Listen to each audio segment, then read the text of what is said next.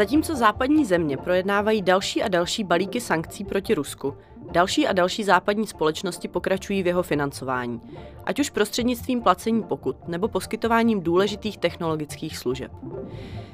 Kreml zase pokračuje ve snaze umlčet novináře. Z jiného hrníčku jsou zprávy ze země koridy a červeného vína. Ve Španělsku policie zatkla členy šamanské skupiny za distribuci halucinogenních drog. Naopak v Angole snový život skončil, alespoň pro první africkou miliardářku, která k penězům přišla skrze tunel státní kasy a čeká na soudní verdikt. Vítejte u poslechu pátečního ze světa. Ruský antimonopolní úřad uvedl, že americký technologický gigant Apple zaplatil Rusku pokutu v přepočtu tři sta dvanáct milionů korun za dominantní postavení na trhu v oblasti plateb v aplikacích. Apple na zprávu zatím nereagoval. Už dříve ale uvedl, že s obviněními ze strany ruského úřadu s dovolením nesouhlasí.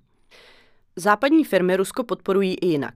Mezinárodní pracovní skupina pro ruské sankce konstatuje, že některé z nich nepřestaly Rusku poskytovat služby v oblasti dodávek softwaru pro vojenské či analytické účely nebo pro těžbu ropy a zemního plynu. Skupina ze Stanford University vysvětluje, že právě díky technické podpoře Rusko dokáže efektivněji generovat zisk, který pak může putovat na financování války proti Ukrajině.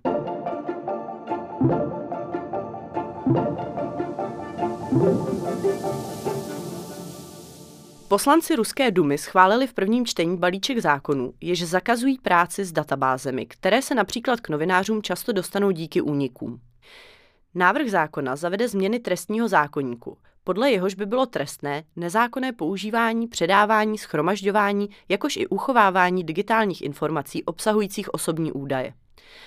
Pokud by s takovými daty nakládala skupina osob, například redakce, hrozí jim trest až deset let odnětí svobody. Nový článek trestního zákoníku se může vztahovat i na provozovatele databází, které shromažďují informace z veřejných zdrojů.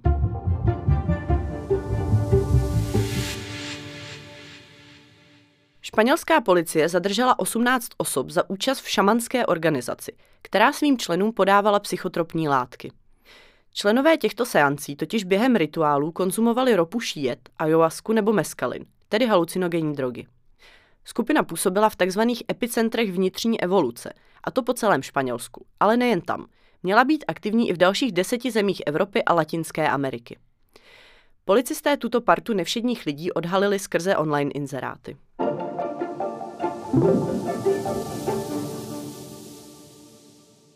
Dcera bývalého prezidenta Angoly, Isabel dos Santos, čelí obvinění z vytunelování státní kasy. Konkrétně měla skrze síť čtrnácti offshoreových firem okrást Angolu v přepočtu o zhruba pět miliard korun. O tom, jak velké bohatství dos Santos a její spolupracovníci během působení ve státní ropné společnosti nabili, poprvé informovalo mezinárodní novinářské konsorcium I C I J. Podle angolské prokuratury by soud s tunelářkou mohl začít na konci ledna. Dcera bývalého autokratického vládce země čelí dvanácti obviněním, která zahrnují praní špinavých peněz, zpronevěru a daňový podvod. Dos Santos samozřejmě všechna nařčení odmítá s tím, že se jedná o pomstu. Odkazy na všechny zmiňované kauzy najdete na našem webu investigace tečka cé zet.